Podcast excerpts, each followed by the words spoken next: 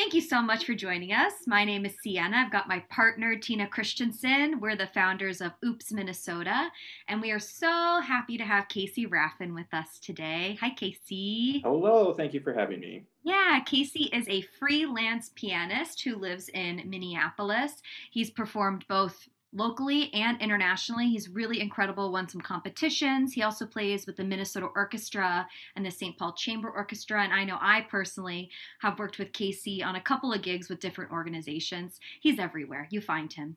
Um, he is also a member of the saxophone piano trio Trace, and he has an adorable cat named Nico. And Casey is amazing on Facebook. Like, if there's ever someone to be friends with, it's Casey. He's hilarious. So, Thank you, Casey. Yes, my pleasure. So, our first question, and how we're kind of starting all these conversations, is how did you get started down the path of becoming a pianist? Are you talking about like when I first started taking lessons? Well, yeah, but I guess more professionally, like what led you to choose this as a career over something else? So, I was thinking about it. You know, I'm from Two Harbors, which is not a big town by any means. And so, you know, I was kind of like a big fish in a small pond and so you know president of band and choir and then just i never even gave it a second thought that i would major in music. And so i ended up majoring in music at the university of iowa and never had a second thought about it. And then i got my master's because it's just kind of what you do. Then i just i i, I didn't want to get my doctorate for various reasons. And so then i was like, well, I'm either going to move to Chicago or Minneapolis, and I chose Minneapolis because it's closer to home, Two Harbors. Um, I mean, it was a little rough, and I did technically apply to Starbucks, and I did the drug test, and I was interviewed with HR and everything, and they were like, great, we'll have you come in tomorrow, and then. And then I was like, actually, you know, I think I can do it. You know, I think I can make it work as a freelance pianist because I was like barely scraping by because I had like a church job and that was about it and then that obviously made the hr person very mad but then ever since then it's been like slow but you know you you gather you know a reputation and people and things like that. And so it's kind of been that way until the pandemic. And you call yourself a freelance pianist. Do you use any other terms? Uh, not really. I, if that's a question about using like the term accompanist or anything like that i don't I don't personally have a problem if somebody says that. You know, I don't consider myself an accompanist. You know, I just consider myself a pianist because I play piano. Um, conversation with other pianists, and it was about the collaborative pianist versus freelance. So there's a lot of terminology that kind of floats around, and I wondered if there was any particular reason for you know what you call yourself and why. No, uh, just pianist. Well, actually, yeah, I guess I am a little uh, I do believe in the term pianist because it's like I play piano and sometimes it's in a solo capacity, whether it's in a concert or at my church job or whatever. And then, you know, if I'm playing a boom chuck chuck chuck kind of piece, then I will say it was really great to accompany you. You know?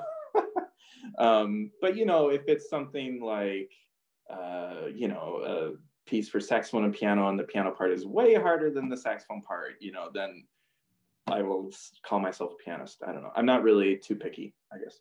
Interesting. I like the shade of like sometimes using it if you deem the repertoire isn't difficult enough for you. well, it's not that it's not difficult, it's just that it's so boring, but anyway. and you don't just work with singers, you do a lot of um, brass player accompanying, correct? Uh, well, in a normal non pandemic world, it was a lot of saxophones actually. Um, and actually not a lot of singers. I started off with some singers in the cities. It's it's especially in a place like the Twin Cities, people fall into maybe maybe it's just pianists, but people fall into kind of niches and roles, which is great if you get a certain niche, you know, because saxophone repertoire, like I mentioned, is very hard.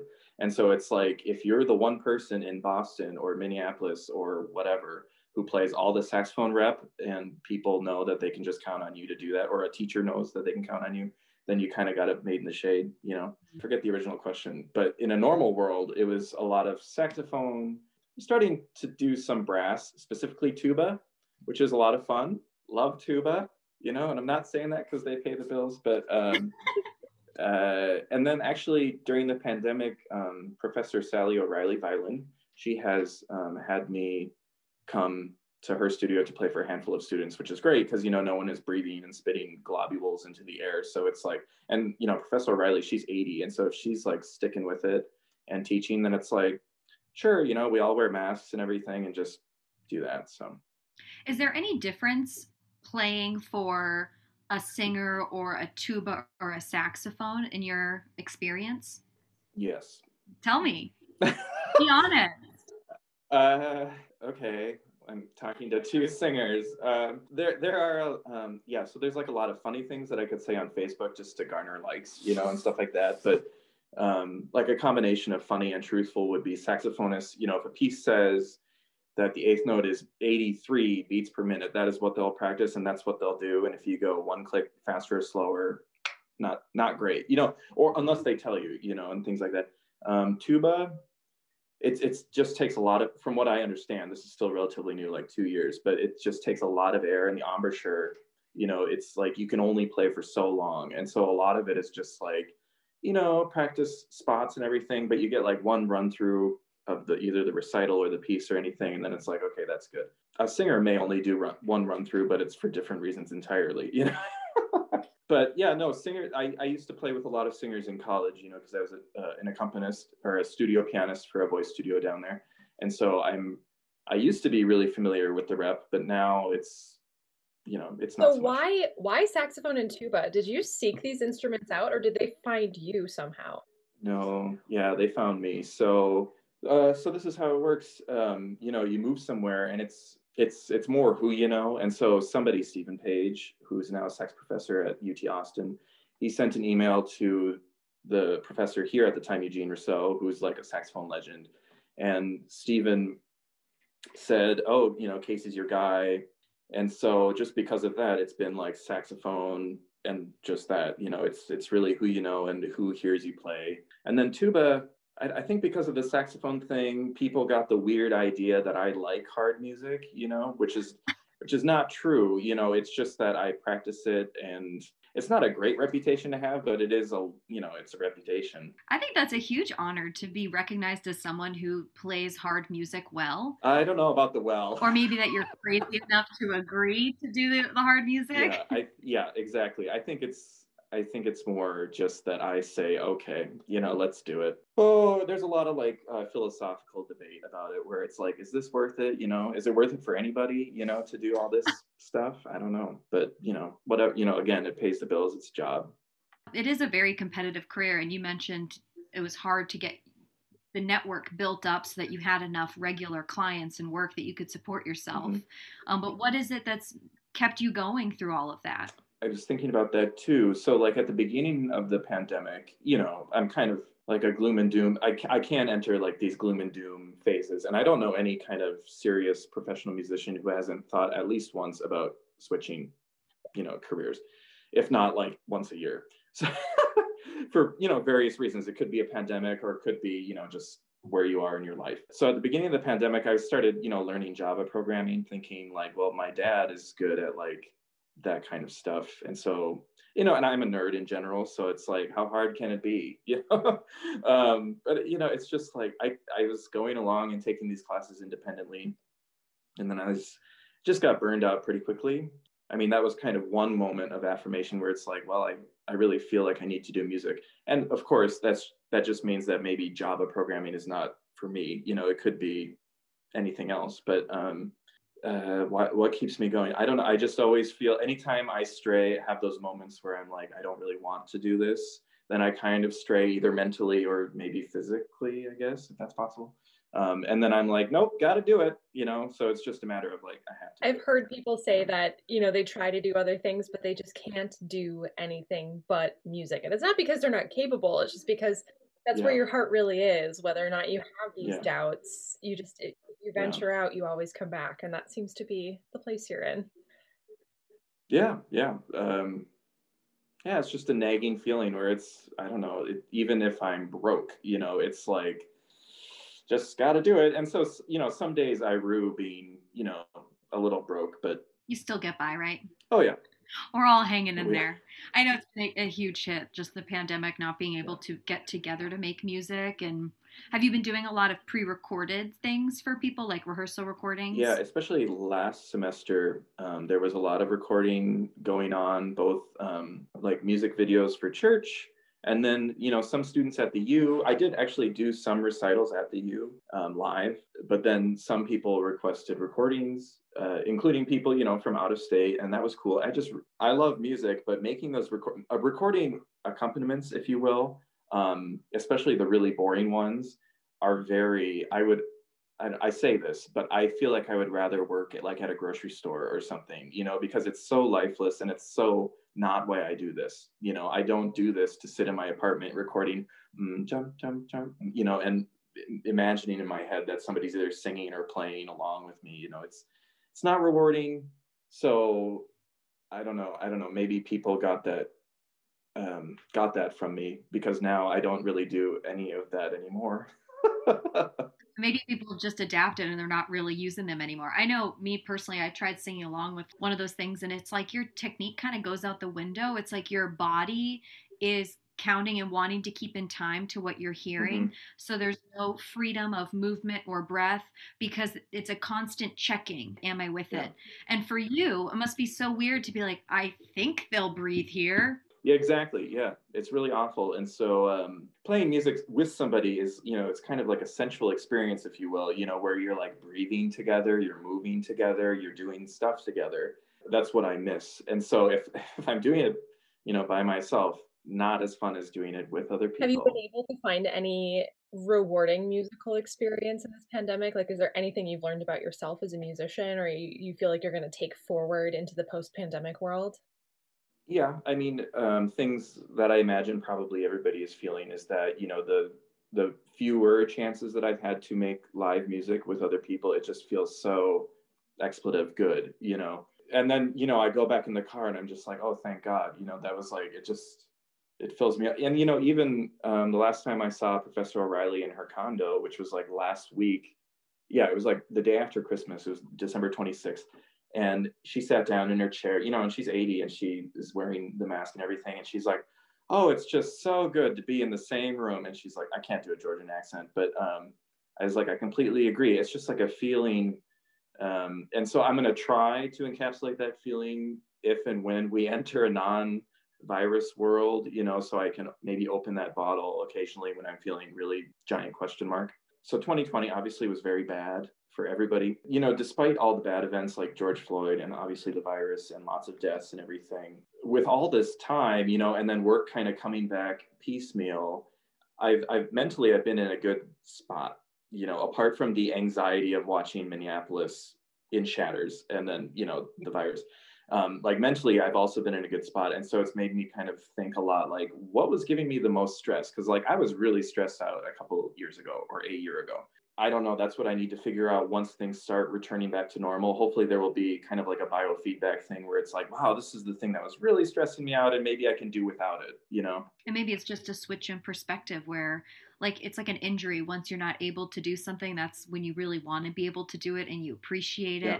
So I think a lot of us will carry that into even gigs that we don't really like, yeah. where they're frustrating right. and it's there's no communication and you're worried if you're going to actually get paid for it. Yep. but in the moment of the performance, you'll be like, I remember when it was just me singing to my cats. So I'm just going to appreciate this for what it exactly. is. exactly. Yep. Yep. Yep. Um, I have a steady job, which I won't necessarily mention, but um, when it started in the fall semester of 2020, I was just like so elated. I was like, oh my God, this is great to see you all. Like, let's do it, you know? And that's really um see we have to be positive and all this stuff because it's so easy to to get down about it mm-hmm. all and i know that for us you are a, a surprise contribution to the launch series. Not that we don't love you and want you but you filled in last minute for a pianist who had a wasn't feeling well and didn't want to risk if it was possibly COVID. Thankfully, it wasn't.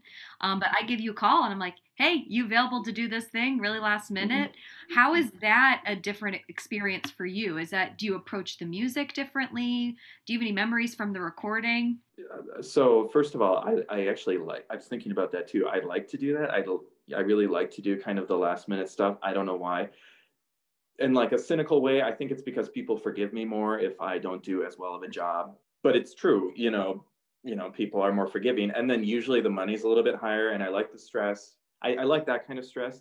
Also, sometimes the pay is a little bit better because it is last minute. You know, if if it's like a saxophone piece that I played a million times, it feels like really like you feel like a baller if you just walk in and you're like, yeah, I play this piece, and you're just like, wham, you know, and everybody's like, wow. And then, do you remember anything from accompanying David? So I was just getting used to what he was doing, even though we had so little time, you know, to like get used to it. And I don't think I've played for David before. I may be misremembering that, but you know, I was trying to build a whole relationship in like 24 hours and be like, oh, this is what you do, great. Um, so yeah, I don't, I don't, I mean, remember a lot. I remember it was fun to go to Wells Piano. You know, another thing where it's like, oh, this is great. You know, a, a gig. um, people. Yeah, people, and doing it on real instruments instead of my digital piano. What I love is that you are you are so open about the fact that this is work and that we are legit professionals who need to make money. So many people like to cloak it in the the mystifying like I am an artist and I do it because it feeds my soul. But I really like how you were just so direct about like I need to feed my person too. yeah, I mean that that could go into like what are the problems facing our industry um, and i mean it's a whole kettle of fish that maybe i could talk too long about but it's yeah i think some people treat it as like that you know it's it's supposed to be like you know chopin he when before he taught piano lessons he had his back turned and he would instruct people to put money on like the mantle of the fireplace you know because he didn't even want to touch money you know because he didn't want to talk about it you know it's just something that was expected and i totally understand that because i absolutely hate money but you know as a professional musician you need uh, you need it to live you know and if you need to work at the grocery store or have a day job or whatever, um, then that's not time that you could have spent practicing. And so, you know, you need the time to practice, you need the time to relax, you need the time to perform, you know, it's all the things.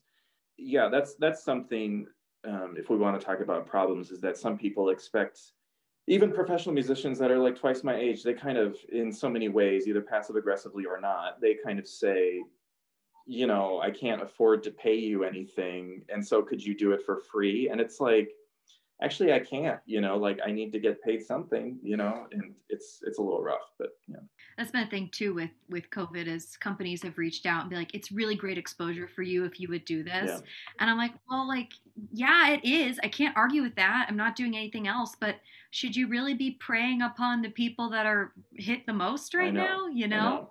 and you don't want to say anything because you don't want to be like a squeaky wheel or you know burn any bridges. And so you're you're put in a bad position and i think that's where it's important for when people are in positions of power they use that to help the people below them you know there was the first gig i ever got was from a conductor i worked with mm-hmm. and he offered this via email and i replied i was like is this what you would pay me or what i would pay you because there are all these pay to sing uh-huh. gigs uh-huh. and he was like oh my god this would be me paying you like it is so bullshit that singers have to pay to be on stage and he was really upset at even the idea that i'd be paying to do it but that's an entire market of companies yep. for opera singers and musicians yep. are paying for the opportunity to be on stage yeah, you know yeah. Yeah, and um, also like Sienna, what you said, you don't want to burn bridges necessarily, and so that's kind of like it's part of the game you know i hate that there's a game but i think there's a game in every facet of life unfortunately. And so yeah sometimes you have to play that game. You just have to be good at like reading people or whatever or knowing people knowing reputations. And it's like you know not that you want to burn bridges necessarily but it's like if you know that it's like you know this isn't going to lead anywhere then it's like yeah. but you know if it's somebody who's like a mover and a shaker and things like that then it's like oh of course you know like i'll help you out you know but I don't, it's playing the game. It is. Now, have you ever produced your own sort of project? Because it seems like a lot of your gigs are people coming to you with things. Right. You know, I would love to have my own like little baby project because I don't know, the most I'll ever have is cats, you know? So it's like, so before the pandemic, you know, I had paid off my student loans in 2019. Um, yay. Yeah. And so then it's like, well, what do I kind of want to start, you know, doing? As far as like maybe putting money towards or you know just a lot of energy. And so i was thinking i had the audacious thought that you know what the twin cities needs is like a really good like chamber music consort or whatever you know? But then like right when i thought that i saw like a million ads or like a million people you know being like oh i'm starting this chamber music group blah blah blah and we call ourselves you know like red door ensemble or whatever you know like i don't know what people call themselves um, but then I was like, actually, there are a million. um, of these things. You just have to look for them. I think what's nice is that people also have one off ideas and it's nice to invest in just an idea as opposed to starting an entire organization for something because that's a huge you know process in itself so i think tina and i were trying to create that framework so that people can get funding and assistance to develop these projects that normally it would just be 100% on you. Because i know i've had these I- brilliant ideas. I mean i've had brilliant ideas. Yep. but i haven't followed through with any of them because i'm like oh i wouldn't get paid. I'd have to find a pianist and pay them and then the space to rehearse. And it just becomes too many steps. It's too daunting to get it done. Um, so yeah we're hoping we can create that framework to make it just a little bit easier um, to make some of your crazy ideas reality. So start writing them down. My crazy ideas. Isn't this a singer oriented kind of thing? Yeah, well, but you can have a proposal as long as it features singing. Oh, okay. So even you as the pianist, or if you wanted to play an organ, I don't know what other side gigs you have there, but as long as something features singing, anyone can apply for the project. Okay. Within those parameters, is there anything you could think that you would dream of doing? I don't. I don't know if I have any dream projects with singers necessarily, but I think I could think of something.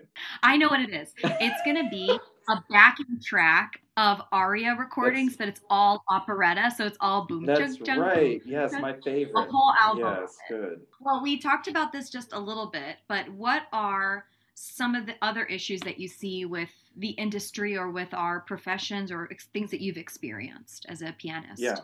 Oh, I had a whole, I should have written them down, but now I'm blanking. What are other problems?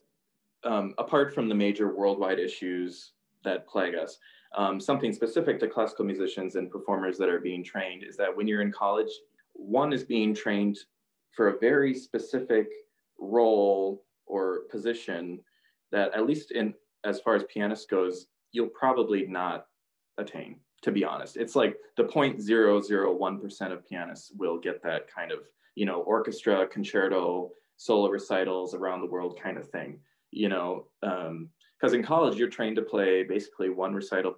Maybe I'm speaking, you know, out of turn, but you're trained to play one recital for the year. You polish it, and then you do it, and then you do the next recital. You know, they don't teach you anything about like music recording or music production or jazz or um, uh, how to use music software. Well, maybe nowadays they do, but they didn't when I was in college. You know, and um, going back to jazz, like I don't know anybody, at least in the Twin Cities, you know, who does music professionally, who doesn't have to dabble in another form outside of classical, you know, probably jazz or it could be Broadway or it could be, you know, whatever. They just don't prepare you for it. It's very old school what they do. And um, I think, I think colleges, I'm going to shift the blame to them temporarily and say, you know, you need to literally, pre- or like talking about taxes or anything, you know, it's just like a whole world of information that you know, when you spend four years in college, they prepare you for a very tiny amount, you know, and that's maybe because I'm, you know, 32 and it's, I still feel a little bit of the burn. It's less than it was before, but you know, I, I'm just like, maybe you guys, you know, could have done a better job. Maybe other colleges do like Berklee or something. I had the same experience as you that it was not an adequate education for what the career actually is. You're being trained like a, a house musician, and th- those jobs really don't exist anymore. Um, and it's it's a shame because they are just raking in the money and sending you out to figure it out for yourself. And I think of my undergrad graduating class, there's maybe three of us still pursuing singing. And no offense, but like the degree doesn't really prepare you for anything else. Mm-hmm. You know, there are a lot of ways if you're good at marketing yourself, you can convince someone of how the skills that you got you know public speaking you can probably get into marketing fundraising um, but it's an uphill battle from there because you don't you don't get it you're trained as music day one i didn't take like any other extracurricular classes except languages which were a part of my my degree program oh, really you didn't have to take um, gen eds or anything I had to take like one, but they were very the way that they grouped them. You could get away with taking things to count for something else, okay. like my friend took a class on earthquakes and that counted as math. Okay. Um, and science and it's like okay yeah. i guess you're there are numbers of how bad earthquakes are so that's a, a that's math. Yeah right.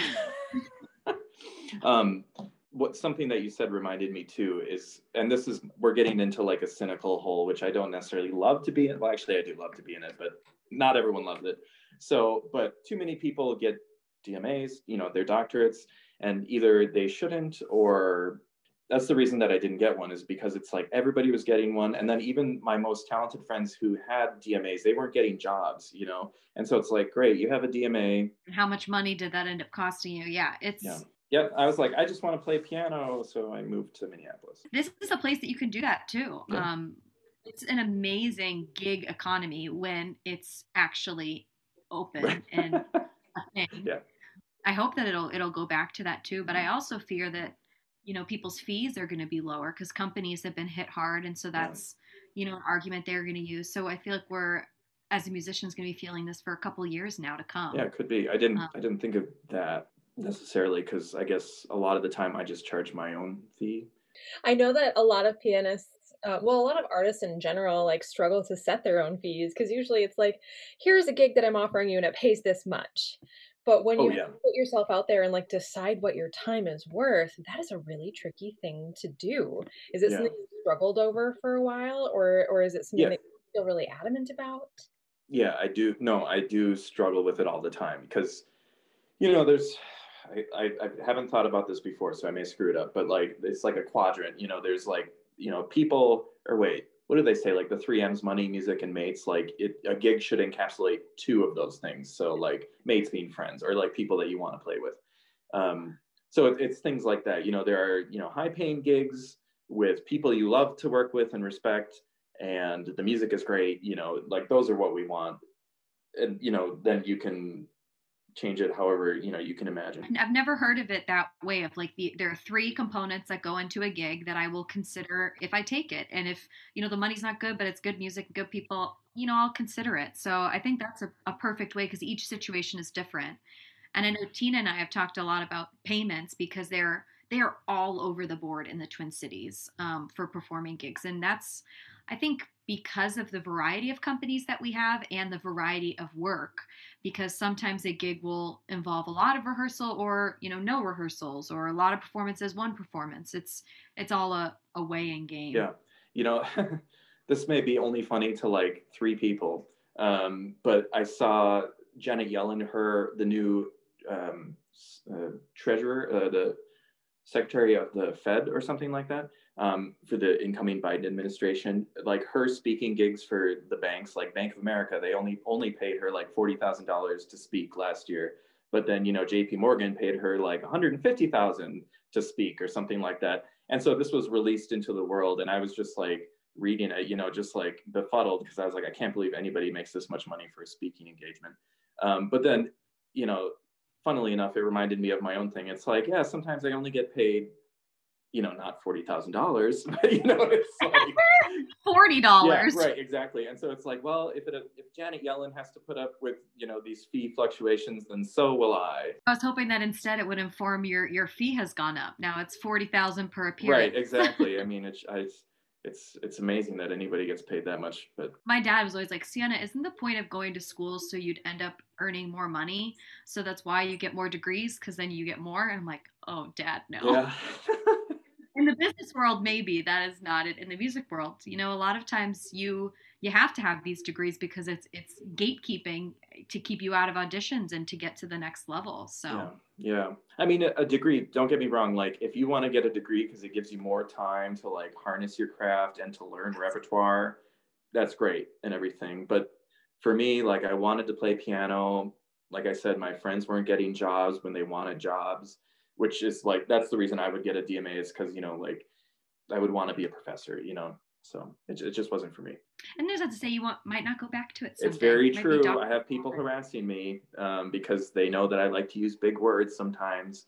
You know, we'll see. You know, when I this is totally unrelated. Well, not really, but uh, you know, when I was in school, you know, and 20 years old or whatever, and I was playing for people, the people who seemed to be the most like together as a person were the non-traditional students who were in their 30s or 40s, who were just like they would walk into rehearsal, you know, we would rehearse and it would go well or it wouldn't, you know, and then they would just be like, okay, that was great. I'm gonna go have a beer or something.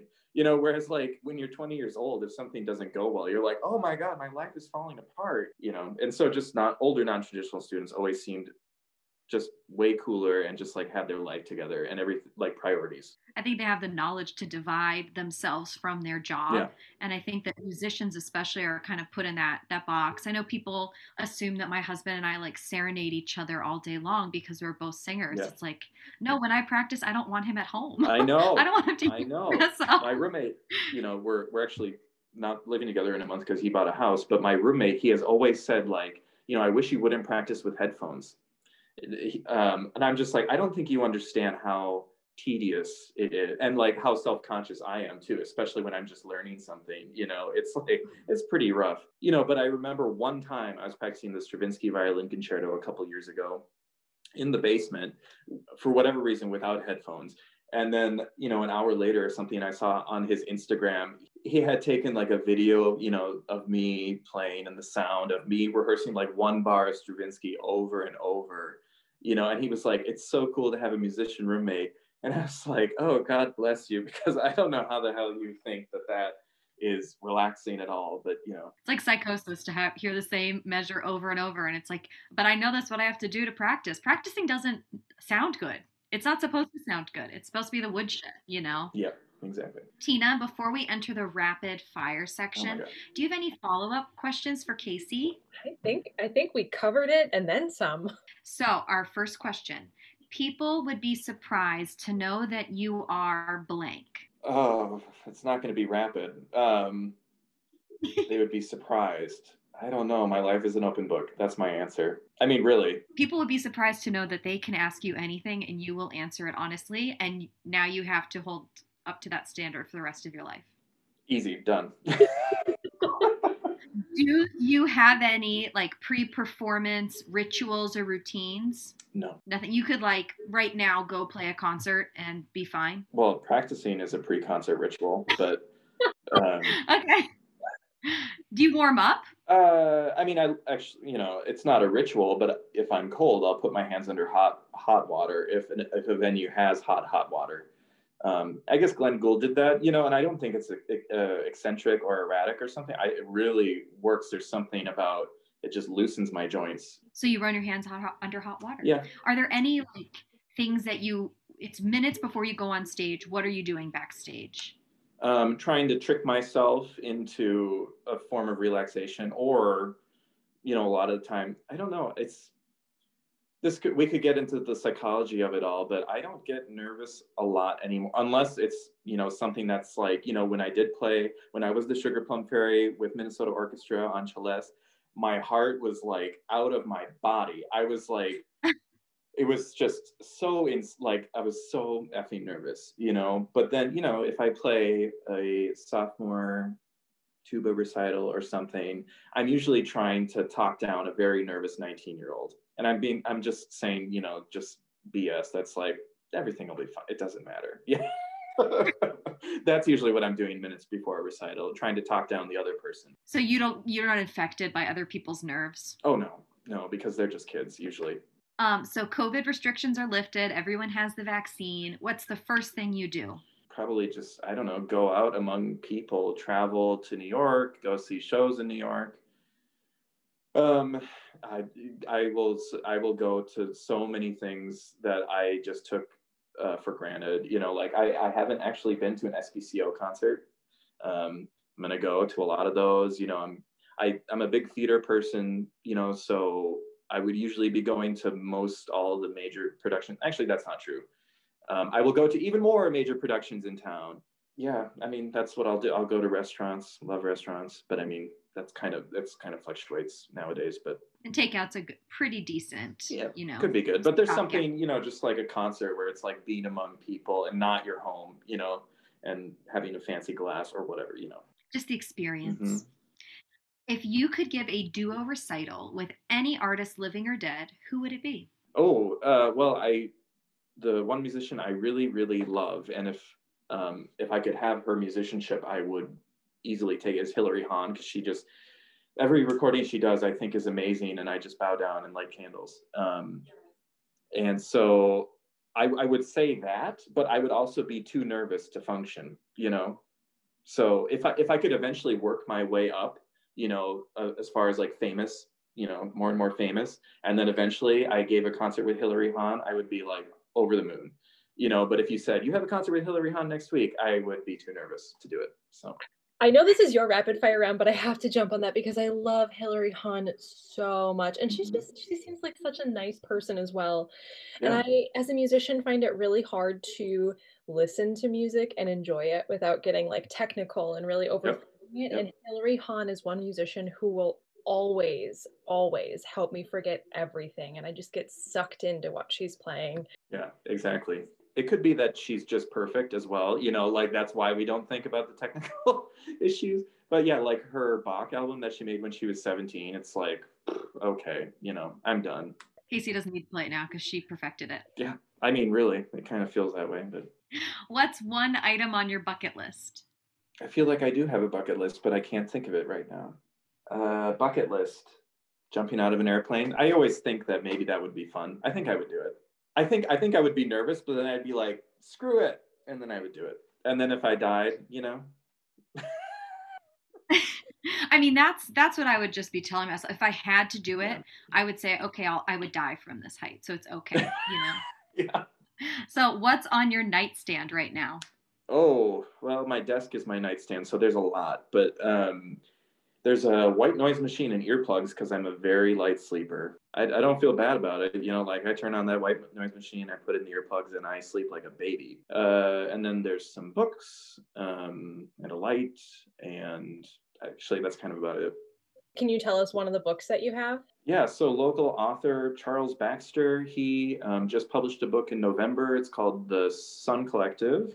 And um, something that I'm learning about Charles Baxter's writings is that a lot of them take place in Minneapolis, which is really cool because the first chapter is about, you know, the main character uh, is on the light rail, you know, going to the, you know, the mall and, you know, talking about the lakes and Minnehaha Falls. And then the Sun Collective is like this kind of weird culty group that meets in Northeast Minneapolis where I live.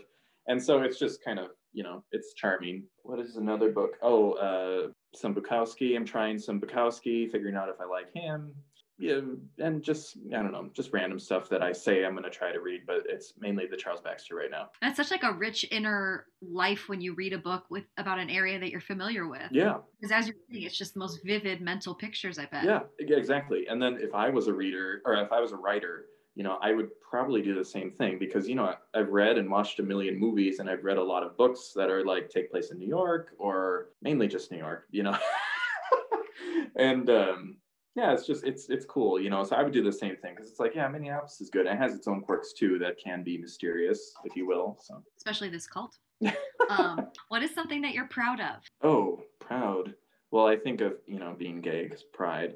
Um, and actually, a college professor told me this he he said this and he was like you shouldn't be proud of things that you had no control over. You know so whether it's being gay or if you were born in minnesota like um, even though i have a lot of minnesota pride so proud you know should be like accomplishments. I am proud you know that i'm a professional musician because you know it's it is a lot of work. It's a lot of just like i shouldn't roll my eyes. It was a lot of children's choirs and things like that you know that you know paid those bills the first few years and just things that i didn't i wouldn't really want to go back to um, so mm-hmm. yeah, it, it takes a lot of work. They're still slogging through, and some days it's not a slog; it's a joy.